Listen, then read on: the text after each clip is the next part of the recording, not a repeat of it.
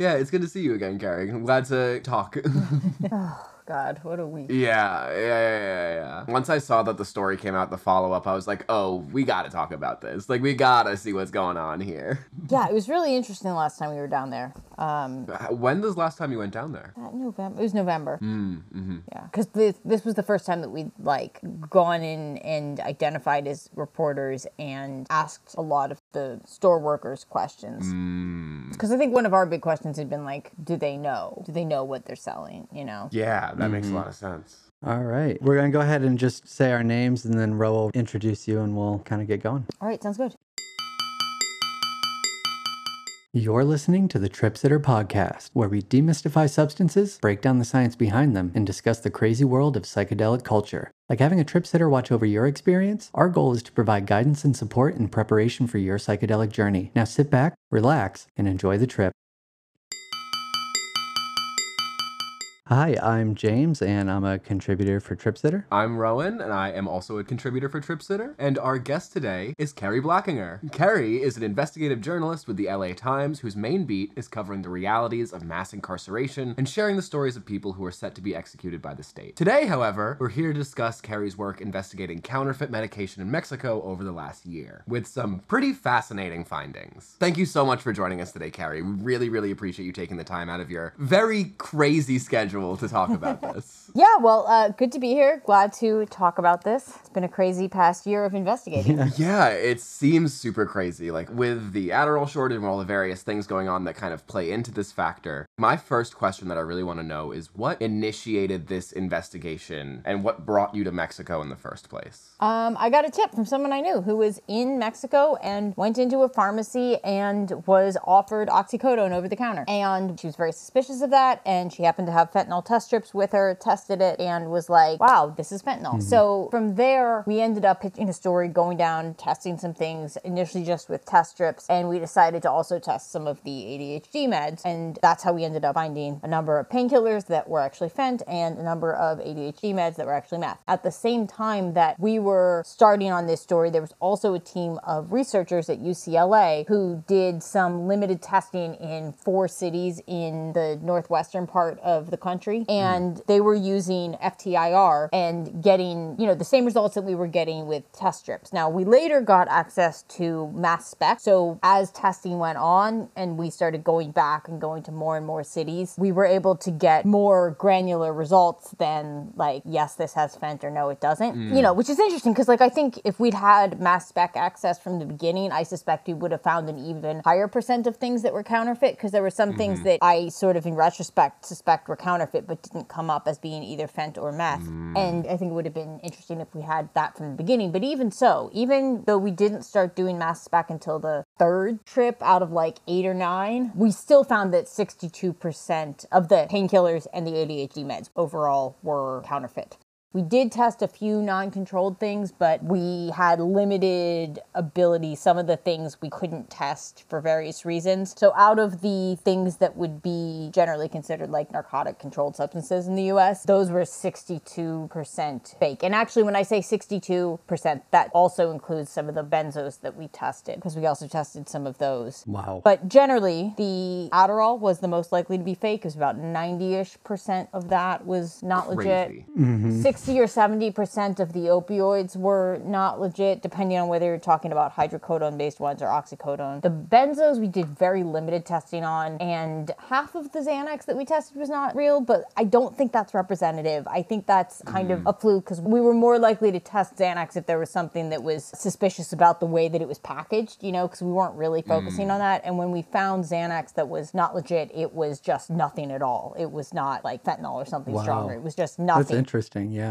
So, yeah, in broad strokes, that was the overall takeaway. From 114 controlled narcotics, we got 62% that were counterfeit in eight cities over the course of 10 or 11 months. Wow. That's for for people listening who don't know what the two different kinds of tests that you just mentioned are FTIR and mass spec. Could you just break down a little bit of what the difference is for people listening uh, about nope, why I one can't. is more useful? I'm not a scientist. Yeah, yeah. I mean, the difference that mattered to us Mm-hmm. strips is that the mass spec is a, a little less sensitive mm. and it doesn't have as large of a library of substances. So there are some mm. substances that we could, you know, potentially get results for on an FTIR that we could not on a mass spec. But, you know, the big advantage was that this allowed us to get more than just yes, no, fentanyl, yes, no, meth. This would actually identify additional substances, which is how we found that, like, one of the pills that was sold as an opioid painkiller was uh, actually heroin, and one of the things that was sold as Adderall was actually MDMA. Whoa. So Wow. that was how we got some of these other things that wouldn't have just come up in the test strips. Yeah. Well, what I will say about these, because I just looked up FTIR on the off chance that I've ever come across it, and I have not. So I also have no idea what that is. But one thing I do know is that they are all complex and time intensive and often very expensive too. They're they're kind of hard to get into. So that's really incredible. One thing with the FTIR is that the UCLA researchers were the ones that had access to FTIR because they had a portable FTIR machine, so they could just take it with them. Mm-hmm. Oh, And awesome. they actually do uh, twice a week, I think it is. In LA, they have a thing where they go to a place where people distribute, you know, safe drug use supplies, Mm-hmm. and they set up their little FTIR. And if you want to bring your drugs to be tested, you can come get your stuff tested. That's so and cool. it's that same team, some of that same team that uses that portable FTIR for that had been involved in some of the work in Mexico when they were doing their testing before. Wow. So yeah, it's really neat and you know pretty quick. Like you don't have to you know send it mm. off to a lab. Mm-hmm. Yeah, no, that's But, great. yeah. So that's a really incredible personal connection to this story. That the whole thing that kicked this off was an experience with your friend and they're having come into contact with that counterfeit and illicit market. How quickly were you able to kind of get support for an investigative report of this? Did you make a couple of trips on your own before you were able to kind of like get the story off and going or was it pretty quick hit the ground running? So I got this tip when I was still at my last job at the Marshall Project, and I knew that this was not a Marshall Project story. So I called Connor Sheets, who is a friend, and he was already at the LA Times and had been there for about a year doing investigative work. And uh, I was like, "Hey, I start in late January, I think, is when I started, end of January of 23. Um, And I have this really good tip. I don't know if we can really sit on it for you know four weeks or whatever. So like, if you want to start investigating this, have at it. And he was in the middle of another series then, an investigative series that he was working on. So he was like, no, no, no, I'll wait for you. I'll try to run it up the flagpole and like get it approved so that we can do this. And um, then when you start, we can go down there, which honestly, I wasn't even sure that that would be at all a possibility because I don't think I've worked Yeah. at any other job that would have paid to send someone to another country to test drugs. Yeah, no, that's awesome. but yeah, he had been there long enough, and you know, I think they had faith in his good work that he was able to get it approved. So when I moved to LA, I think my start date was around like January 20th or something, and I was supposed to start on a Monday. I drove from Texas, arrived on a Friday night, and we turned around and went to Tijuana first thing that Saturday morning, like before I technically started. So, so like he had to expense all the things because like I didn't have like any expense account or anything, you know. Yeah.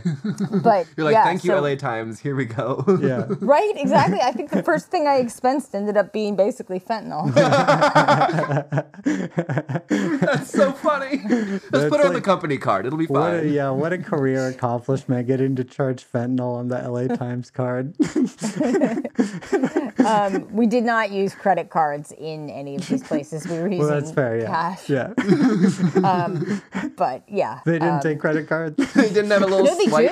do. They do. Oh, they do? Oh my God. Yeah, I didn't mean, they, you know, they're these are pharmacies. I mean, that's the other thing. I don't know if Yeah, you've that's fair, actually yeah. said that. Like when I say that we Yeah. were testing all these substances, these are all things that we bought from pharmacies, brick and mortar Yeah. stores. Walk us through like a typical experience with one of them because you went through a few in the story that I thought were really interesting. So like take us through what it would normally be like walking into to one of those pharmacies. So, uh, you know, we would just go in and ask, do you have Adderall or, you know, what do you have for pain? And see what they would say. And, you know, the places that would sell you controlled things over the counter without a prescription were typically independent pharmacies, sometimes regional chains, not the large national chains so much, mm-hmm. not like the biggest ones that you would see in like Mexico City or something. And they were all in touristy areas, mm-hmm. border towns and tourist hotspots. And specifically, like even in the touristy parts of town, like in Cabo, for instance, or in like Cancun or Playa, like Mm-hmm. if you went too far outside of the touristy area, places would look at you weird if you asked for, you know, Vicodin or percocet That's interesting. Yeah. And they would look like insulted that you were even asking Oh. them. Yeah, it seemed to very clearly target travelers. And in fact, we had some pharmacy workers tell us, like, yeah, we won't sell these to Mexicans. And we had um, a few like Uber drivers and stuff who were trying to like offer to get us drugs and stuff. And they would be like, no, you can get it. I can't get this in a pharmacy, which I thought was so oh interesting. gosh. That's so wild. Yeah. Yeah. Mm-hmm. But so we would go in and we would just ask for these things, and the responses varied. Like sometimes you would ask for Adderall and they would just pull out Ritalin and tell you it's the same thing. Sometimes you would ask mm-hmm. for Adderall and they would pull out a sealed bottle labeled Adderall, but that would invariably be counterfeit because Adderall is actually not legally prescribable in Mexico, which we did not mm-hmm. realize when we were doing this initially. It wasn't until I think after the first trip that I was like interviewing a doctor or something and realized like, of course the Adderall's fake. You know, it, it shouldn't be legit. Yeah. Mm-hmm. Yeah. And then the painkillers, like opioids, are legal there. They're just very tightly controlled, like more so mm-hmm. than the US. There was one doctor I interviewed at one point that said that when he had practiced in Mexico, he wouldn't prescribe opioids because it was just too many other hoops to jump through. Mm. And they've never heavily prescribed oxycodone there. Even mm-hmm. when they are prescribing opioids, Mexico tends to more commonly prescribe morphine. So it's never even been their painkiller of choice. And culturally, they're not as into prescribing opioid painkillers generally. Although tramadol is available like very easily, pretty much anywhere. Yeah, which which another thing you had pointed out was that Ritalin or methylphenidate, I think is what Mm-hmm. it, the name, and then tramadol were the only two that were consistently legitimate as well. um, Yeah, and I thought think that's because those two are so easily available legally in Mexico. Doesn't make sense to counterfeit. Yeah, there's just not an incentive to counterfeit them. Whereas, you know, hmm. the Adderall is not legally available. The opioid painkillers are tightly controlled. So, like, there are incentives to offer something that would have to be a counterfeit. if you have a lot of travelers coming in in touristy areas and asking for these things, you know, and you can't legally prescribe them, that would create an incentive to, you know, want to figure out a way that you can still make money off of them. Hmm. And this isn't medical tourism. Like this isn't people trying to get cheaper stuff, like coming from America specifically to get cheaper stuff. This is more like recreational use. Like what would you define that as based on the experiences that you had there? You know, I think it probably varies a little bit. I think that hmm. some of the things are clearly priced in a way that just doesn't really make sense for medical use. Mm-hmm. In a lot of places, the Adderall was priced in a manner that wouldn't make sense to use that as your sole source of getting your Adderall prescription, you know? Right. Mm-hmm. I mean, I guess it's possible that if you're traveling and you walk by and you're like, oh, wow, you know, I don't have insurance coverage anyways, like in that case, maybe it makes sense to get like one there or something. But, you know, they were also selling loose pills for like 30 bucks a pill. Like that's. Yeah, mm-hmm. that's street price That's not a price that makes sense. You know, yeah, exactly. Exactly. Yeah. It would be so much cheaper to just buy yourself some meth at that point, you yeah, know? exactly. Which I guess in a lot of times you really are if you're buying the Adderall. Y- so. Yes, exactly, exactly. and you know, the opioids again. I mean, they were fairly pricey, but you know, you can walk into a store and get them. So I, I really, I don't have a good sense of like what percentage of people are using them in a medical tourist mm-hmm. sense. Mm-hmm. There's a lot of it in vacation spots, places where I wouldn't expect people are going as much for medical tourism. But uh, Nuevo Progreso, which is a border town across from McAllen, Texas, is a big medical tourism spot. You know, mm-hmm. there's also a lot of people from Texas that'll cross the border just to have dinner or whatever, but like it's not a vacation destination. And we found counterfeits there as well. So Wow, you know, it's, it's hard to guess like who the the market is. That could be, you know, I don't know, partying teenagers from Texas, or you know, that could certainly also accidentally mean that some elderly person is trying to save on a doctor visit. Because even if the pills are expensive, I guess you've got to assume that then you don't have to pay to see a doctor. Mm, But Yeah. you know, I, I mean, one of the holes in the reporting, right, is that we're never going to get a breakdown of like who goes to buy these things and why, Yeah. which is unfortunate. I really would have loved to to get more sense of that side of things. You know, I also would have loved to get a better sense of how this all came about. Like, was this store owners proactively reaching out to criminal organizations and being like, "Hey, we keep getting these requests," or were the criminal organizations reaching out and being like, sell this, you know? Mm-hmm. Or there's Yeah. so many other variations of how this could happen. Yeah. Yeah, and it's like it's just another source of income, like especially when you're just trying to get by. If you're like, "Oh, there are people who are here that we can get to buy this and we can get it cheaper than like there's just a lot of factors that go into why someone would want to sell and buy this in the first place." Yeah. Yeah. If there's a need, there's someone who's going to rise up to meet it, right? It's like, especially for something like Adderall, which cannot be prescribed. I mean, I imagine even just like operating a pharmacy in a tourist destination, there has to be a ton of people that arrive there and realize or intentionally didn't pack because they were worried about the laws that their medication isn't there and go to the pharmacy and ask. And, you know, I could see it being like already super appealing to a pharmacy owner to have an option there that they maybe do really believe is meth, you know, for all we know. That was another thing that is impossible for us to ever really know is how involved they are with the whole process. But it's definitely interesting. It kind of ties back to a cartel movement and with it not being normally found in border towns to be counterfeit, it kind of sounds like maybe it's almost spilling over from like the recreational market a little bit, even mm-hmm. potentially. Does that seem possible or is that kind of reading something that isn't there? Well, I guess it depends what you mean by spilling over from the recreational market. I mean, I think that some of these things were not packaged as if they would be when they were sold on the street, for instance. yeah. Mm-hmm. There were some very elaborate fake bottles that people buying pills on the street don't typically demand that they be in a sealed bottle, you know? Right. Yeah. Yeah. The- I think the most elaborate fake that we found was actually Vyvanse. Mm. It was a, a really impressive fake bottle. It didn't have any of the obvious errors that so many of the other bottles had, because some of them would have like Spanglish on them. Or there was one that was a fake Mallinckrodt bottle and it spelled Mallinckrodt mm. wrong. nice. Well, I would have to imagine the Vyvanse sells for higher than a lot of the other options as a name brand, right? It seems like maybe it would have the most value to put into like counterfeiting it. Was it more expensive? You know, it was not significantly. Oh, No, that's I don't. I don't think it was actually at all. The interesting thing with that one was I kept wondering if some of that stuff had like fallen off a, a truck somewhere, right? Because mm, Vyvanse used to be prescribable in Mexico until like 2021, at which point Shire stopped selling it there. And I, I don't know the details of oh, that. Oh, like I, I don't know if that was a voluntary exit from the market or not, but mm-hmm. they did sell it there and they don't. So at some point, packaging in Spanish for a Mexican market existed. Mm-hmm. And I was just, you know, it was a, a sealed bottle inside a box with a little, like, very thin paper that folds up like a million ways, like Yeah, a map, yeah. and provides like all of this information about the, the substance, Yeah. you know? Like, that's not just like a fake piece of paper you printed out from something. Like, that's a very specific, like, very thin kind of paper, you know? Mm-hmm. And um, Yeah. that was in there. And then there was also these little, like, holographic stickers on the outside of the box, which one of the clerks explained that's how you know it's legit Yeah.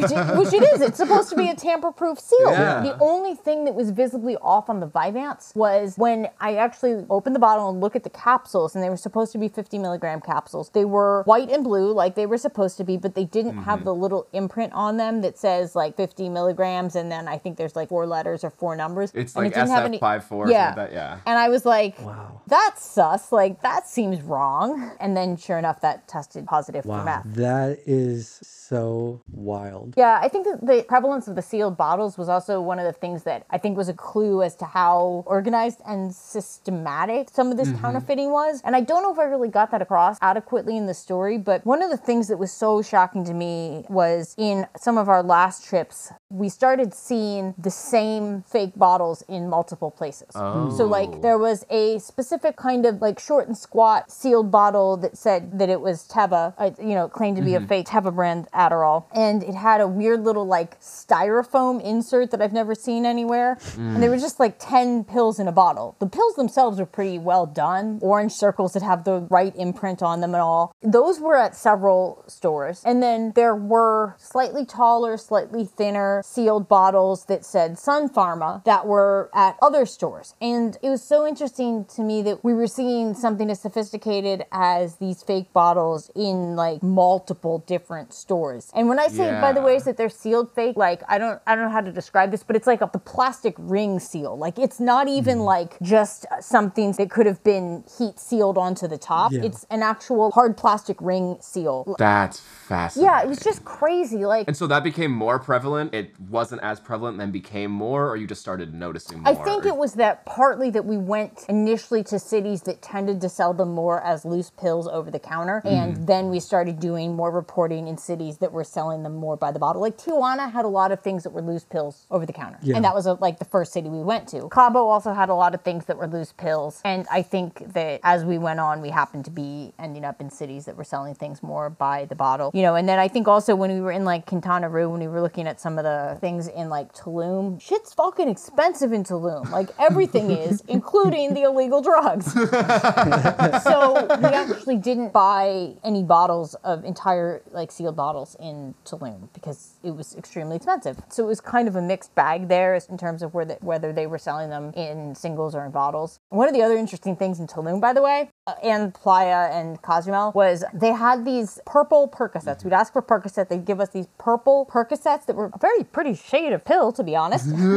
um, and some of them were in blister packs from Guatemala, and those were all legit those were all like actually what they were supposed to be which um, makes sense like that like that part of the country is closer to guatemala but it, it was so interesting. I was like wow i i mean i'm so curious about how that product gets up there. Is mm-hmm. this individuals smuggling it? Is this a large criminal organization? Like how is that exactly going down? But it was in multiple places. So i, I thought that was interesting. In that part of the country we never saw anything that was fake you know a knockoff of the guatemalan percocet but then when we were in uh, either cabo or puerto vallarta on the other side of the country several months later we actually did find one place that was selling i think lucy's of the individual things purporting to be those like purple percocets and those were fake but overall none of the stuff that we bought anywhere in a blister pack came out fake It's interesting. I think blister packs are just a lot more effort to counterfeit. That makes like, why would you put it in a blister pack if you can put it in a bottle? and like people like people are unless you are an investigative journalist specifically going down to be looking for these fake medications you're not going to know the difference Yeah. Right, exactly. I think in a lot of situations, obviously, if you're dealing with something that has fentanyl in it, you know, sure, you run a, a risk of overdose, but many people are taking these and, you know, not actually dying. So, you know, mm-hmm. in most cases, you might feel like something's a little off, but you won't actually die. And your biggest problem might be if you have a drug test for work or something, you know? Mm-hmm. Mm-hmm. Yeah, that's so interesting. So, like, the most benign possibility would just be like cartel presenting these as legitimate to business owners and maybe either intimidating or fooling them into believing it. And then the more like deep state approach would be like basically cartel run pharmacy options throughout there. But did you feel like when you came across legitimate medications, were they often next to or sold along with ones that were illegitimate? Or was it like the legitimate ones were mostly like, okay, you can probably trust that pharmacy? Was it kind of like a crapshoot or? It was a mixed bag. There was a couple pharmacies that we would ask for Oxy, and they'd tell us, oh, well, we have two kinds. We have like American Oxy, and then we have Mexican Oxy, and I forget which was stronger, but like one of them was fake. Yeah. They looked identical, and then one of them was fake and one was not, you know, or almost identical. They had different imprints, but, you know. And I mean, there were some places we went in where they had like a tackle box or a jewelry box, like filled with different pills. And, Yeah. uh, you know, we didn't necessarily buy all of them, but I suspect some of mm-hmm. those were legit, you know? Yeah, mm-hmm. like the kind of thing you see a character pull out at a party in a movie or something. Right, totally. Yes, totally. One of the other really baffling things was there was like two Adderall from I think Tijuana. It was that you know on mass spec showed up as being what they were supposed to be, like dextroamphetamine and amphetamine, mm-hmm. which is wild because since that's not legally prescribable there, that means somebody went to the trouble of like smuggling it back from the U.S. Yeah. Yeah. Oh yeah, that is interesting. yeah, that was that was so interesting to me.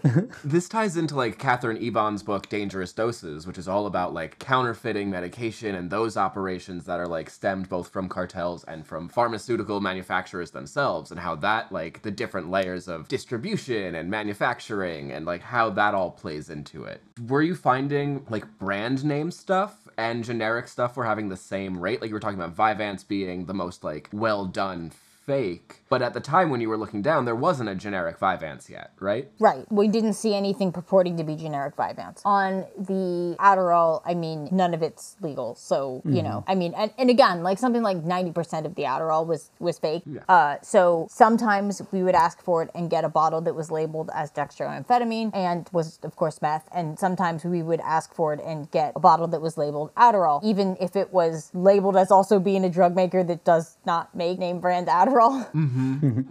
Like Teva and uh, and Sun, like those are generic Adderalls, absolutely. Right. but- And I don't remember if the Sun one was labeled as Adderall, if it was labeled as Dextro. Uh, I think I might have it here on my phone somewhere. My phone is basically just full of pictures of them. okay, so cool the sentence. Sun bottles were labeled as being Adderall. That's hmm. interesting. Like it says like the word Adderall, which is obviously they don't make name brand Adderall. yeah. Um, Yeah. And that was also the one that had some interesting Spanglish on it because the Sun Pharma bottle says Adderall tablets and then it says dextroamphetamina, hmm. which is the Spanish oh. word for dextroamphetamine. yeah. Mm-hmm. Um, and then most of the rest of the bottle is in English, although there's a couple words here and there in Spanish.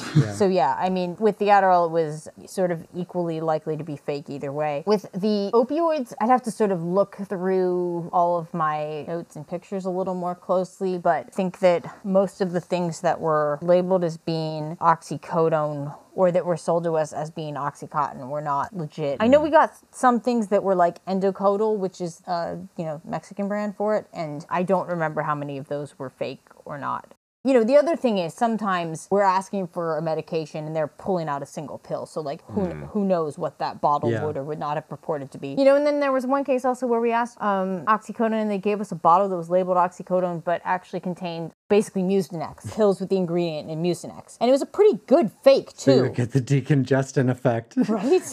It was like a pretty good fake too. Like it was sealed and all. And that same place sold us a bottle of what they claimed was Adderall that was actually Clobenzorex, which is a weaker stimulant used as an appetite suppressant. Yeah, that's crazy. So you mentioned the fake Vyvanse didn't have pill stamps. Were there like pills rather than capsules that had like accurate stamps on them? Yes, um, many of the Adderall did. Fascinating. Yeah, the, they were the tablet form, or th- did you find any XRs for the Adderall, or were they all tablet? So they were almost all tablet, but in Tulum or Playa, we got some things that were in capsules. I would not go so far as to say that those were intending to be XRs because they looked fucking ridiculous. They did not look like any. They looked like, Like a antibiotics. multivitamin? Yeah. No, no, really though, it was like it was like the big capsules that that are literally like I googled them and I was trying to Google the description to figure out what these things are actually used for, and um, they you know are commonly used for antibiotics. And one of them I think was the I, I think one of those might have been the one that was MDMA, but I, I don't remember for sure. It was in that round of testing. But the crazy thing was we got two of those capsules from two different places. One of them had a powder inside that was like green, and another had a powder inside that was brown in the Oh, same that's capsule from two different stores. Yeah. And I was like, No. that does not inspire confidence. no, it certainly does.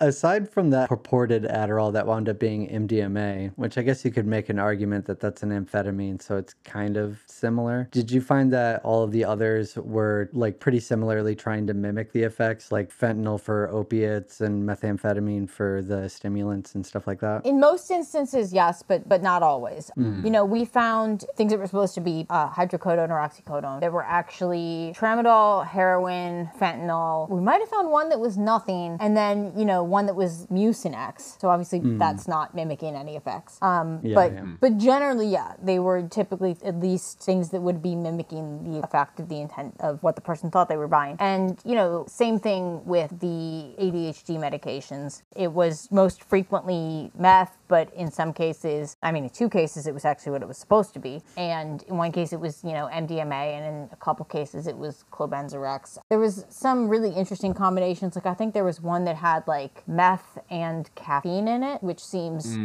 extremely unnecessary. Mm. Yeah, really. Sounds like a not a fun night for sure.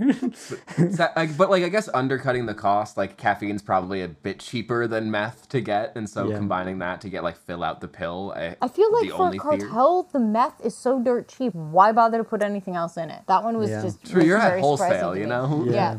yeah. Yeah. Did you get any information on like the dosages that were in there at all? Like, did you? find No, that we they did not have access to quant testing. I know Um, that that's like extremely hard to come across. That's actually the one I think I was thinking of that takes a really long time. But yeah. Yeah, I also think there would have been some logistical problems in terms of just how to like get it to a lab because then you need to bring Yeah. like an entire pill or whatever. Yeah, so that would have been, I think, logistically challenging. I would have been so curious about that though. Mm-hmm. Um, I wonder what a criminal organization has determined is the equivalent of 50 milligrams of Vyvanse. Yeah, exactly. really. Yeah, I'm just trying to figure out if yeah, I don't know, it's difficult because it's like on one hand, like there are a lot of similarities in the effects between like meth and like Adderall. Um, but on the other hand, like that's only if you have a small amount of meth. and so if you have like a large amount of meth, it's gonna feel quite different.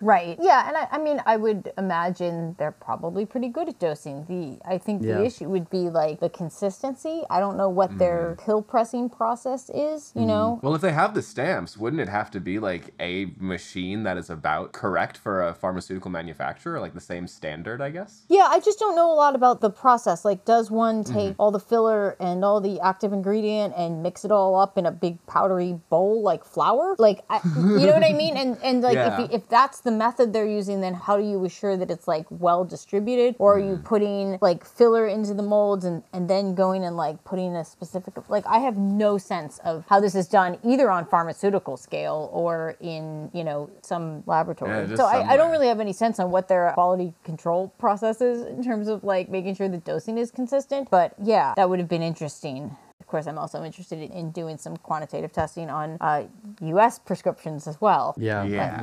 Yeah. We are also very interested in you pursuing that investigation. yes, yeah, that's that's something that we definitely have heard a lot about. Um, yeah, it's just so interesting because you mentioned that some pharmaceutical manufacturers shut down, and it sounds like there's just been some leftover like gear from production that has somehow been repurposed or something like that. But that's obviously speculative, you know, who knows? But that's just so wild. Um, It's it's so interesting what some of the responses have been to this online because it's been I, I think it's been split between people telling me I'm wrong and I don't know what I'm doing that meth and Adderall are the same. You know how many? you Oh, know how many- obviously, of course. God, you know how many TikToks I've made to explain that they are chemically not the same thing? Like, I feel like I just have to make, like, redo that video, like, every week. Um, Yeah. yeah. And then, you know, there's people that are telling me I'm wrong. And then the people that are saying, you know, duh, what did you think? Of course it's not legit. And I was like, wow, the two different ends of the spectrum here. yeah, Yeah, yeah, I think that the, the thing is that, like, I mean, people obviously love to just act like they know everything and duh, of course you should have known this when they're talking to people on the internet. But, like, the reality is, your average traveler who goes to another country has probably not memorized the list of what substances are legally prescribable there and what is or is not allowed to be sold in a store. And we take for granted, I think, that as much as regulatory agencies are a problem here, like, they do actually provide some baseline level of quality control. Like, we can hate on Yeah. the FDA, and I'm sure we will we'll probably get to that. Um,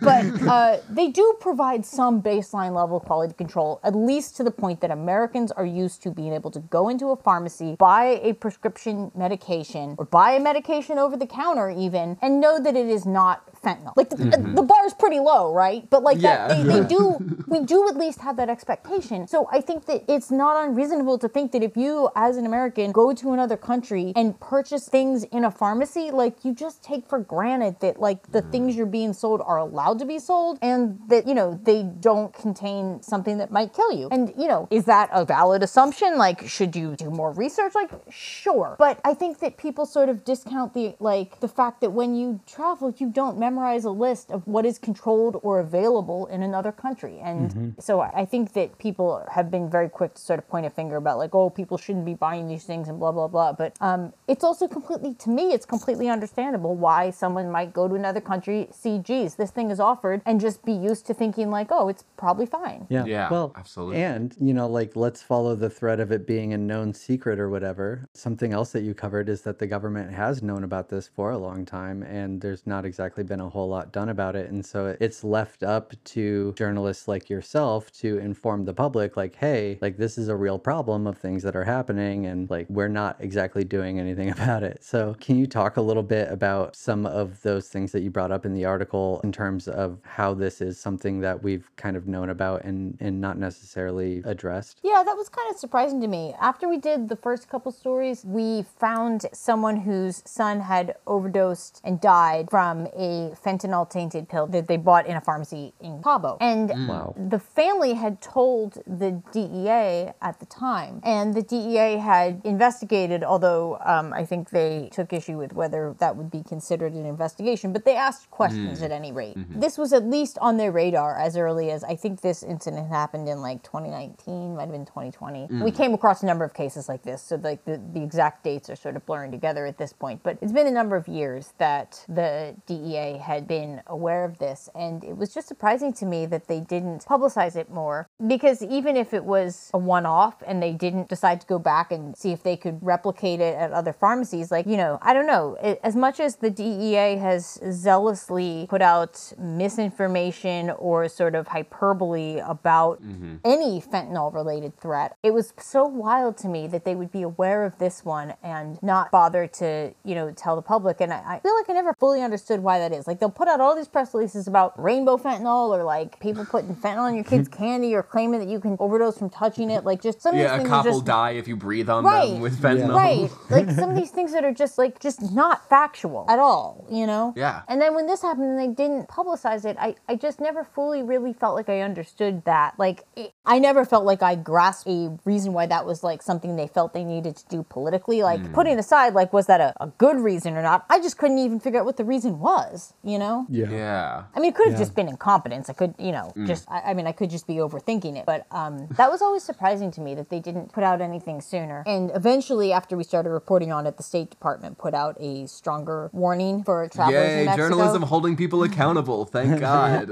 Um, well, now there's a so, warning. you know, yeah, exactly. right?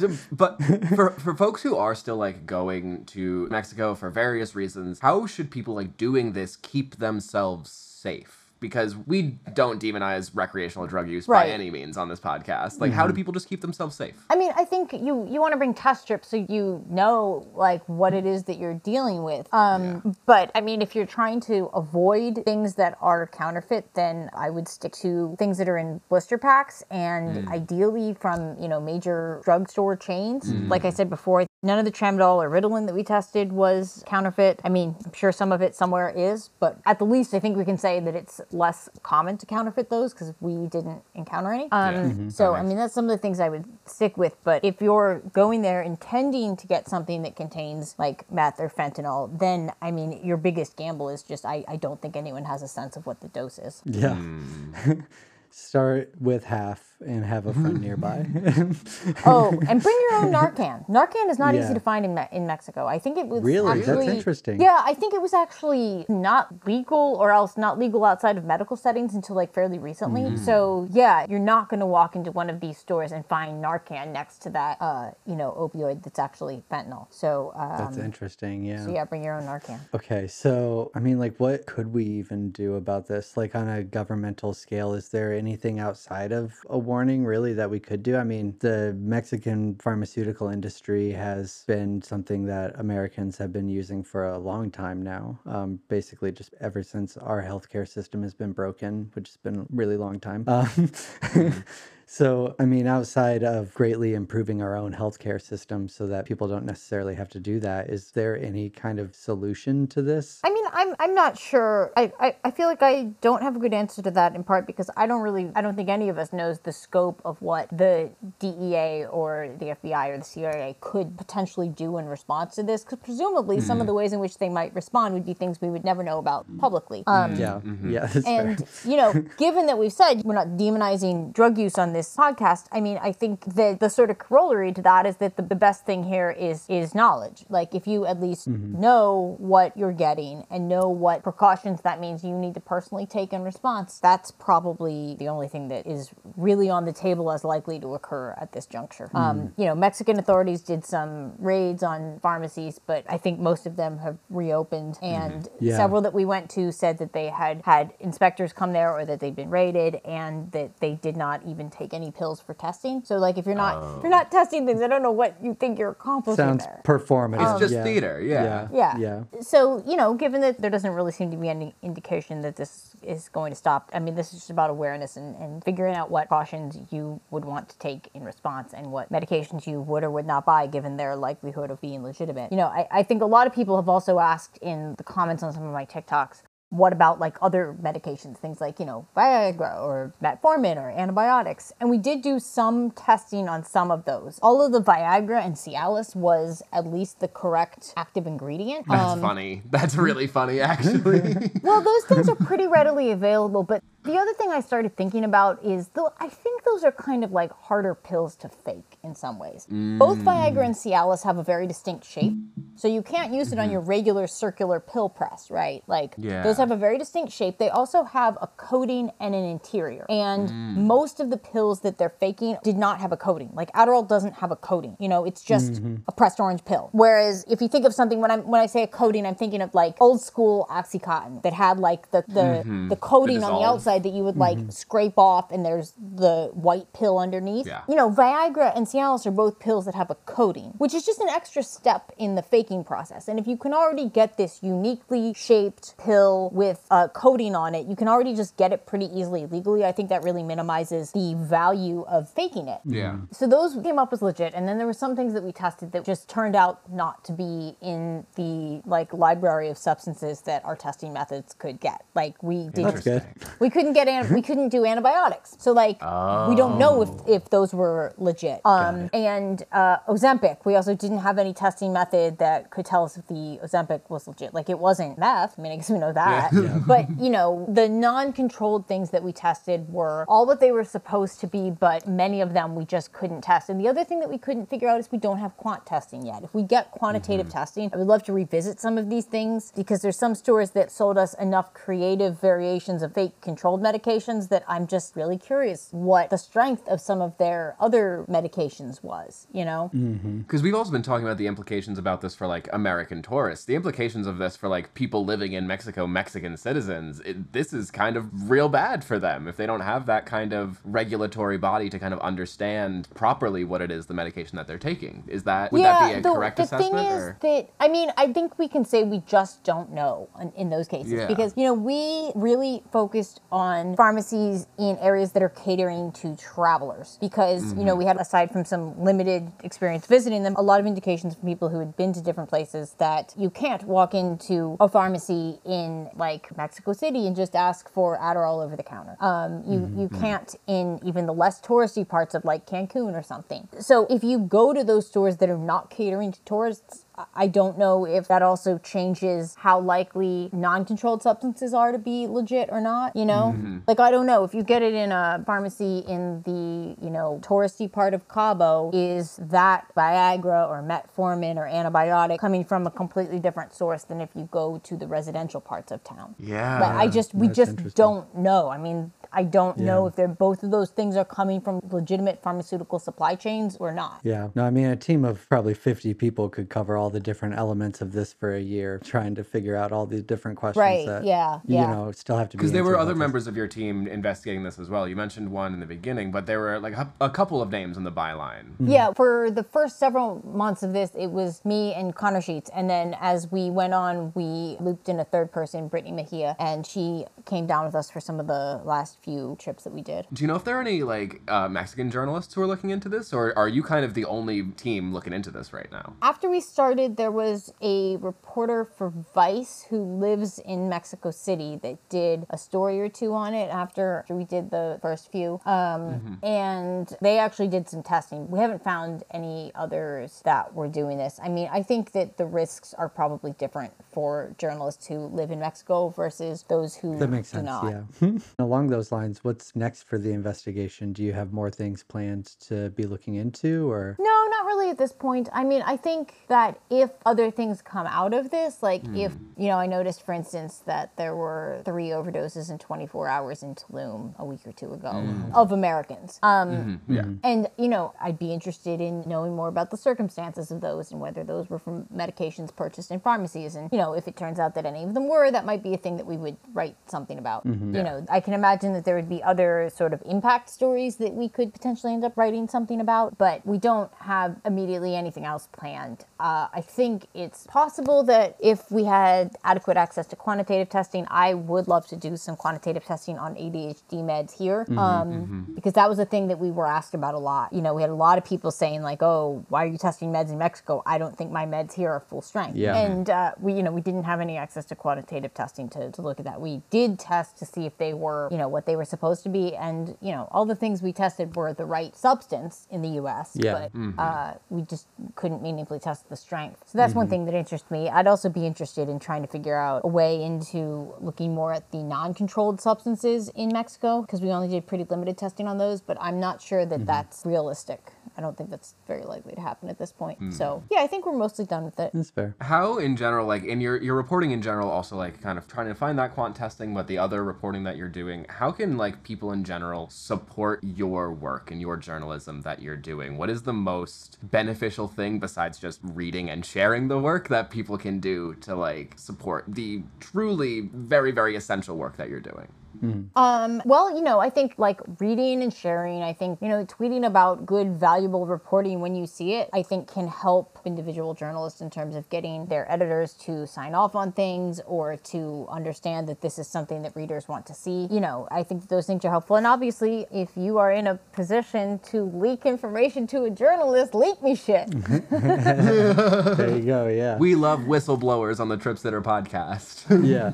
exactly. yeah. What other work of yours can people? Well, actually, first of all, because I want to talk a little bit more about your reporting on mass incarceration and some of the other kind of work that you do. Can you kind of walk us through your passionate projects that you work on? I mean, I'm assuming you're passionate about all of it, but can you walk us through the? Um, yeah, so my last job at the Marshall Project and the job before that at the Houston Chronicle, I was covering prisons, um, mostly Texas prisons. Now at the LA Times, my beat is covering the sheriff's department. Um, So uh, that does include the largest jail system in the country because, you know, the LA jails are the largest jail system in the country as of now. So I, I still cover incarceration in that context and I cover a very troubled sheriff's department. Mm. to say the um, least, yeah.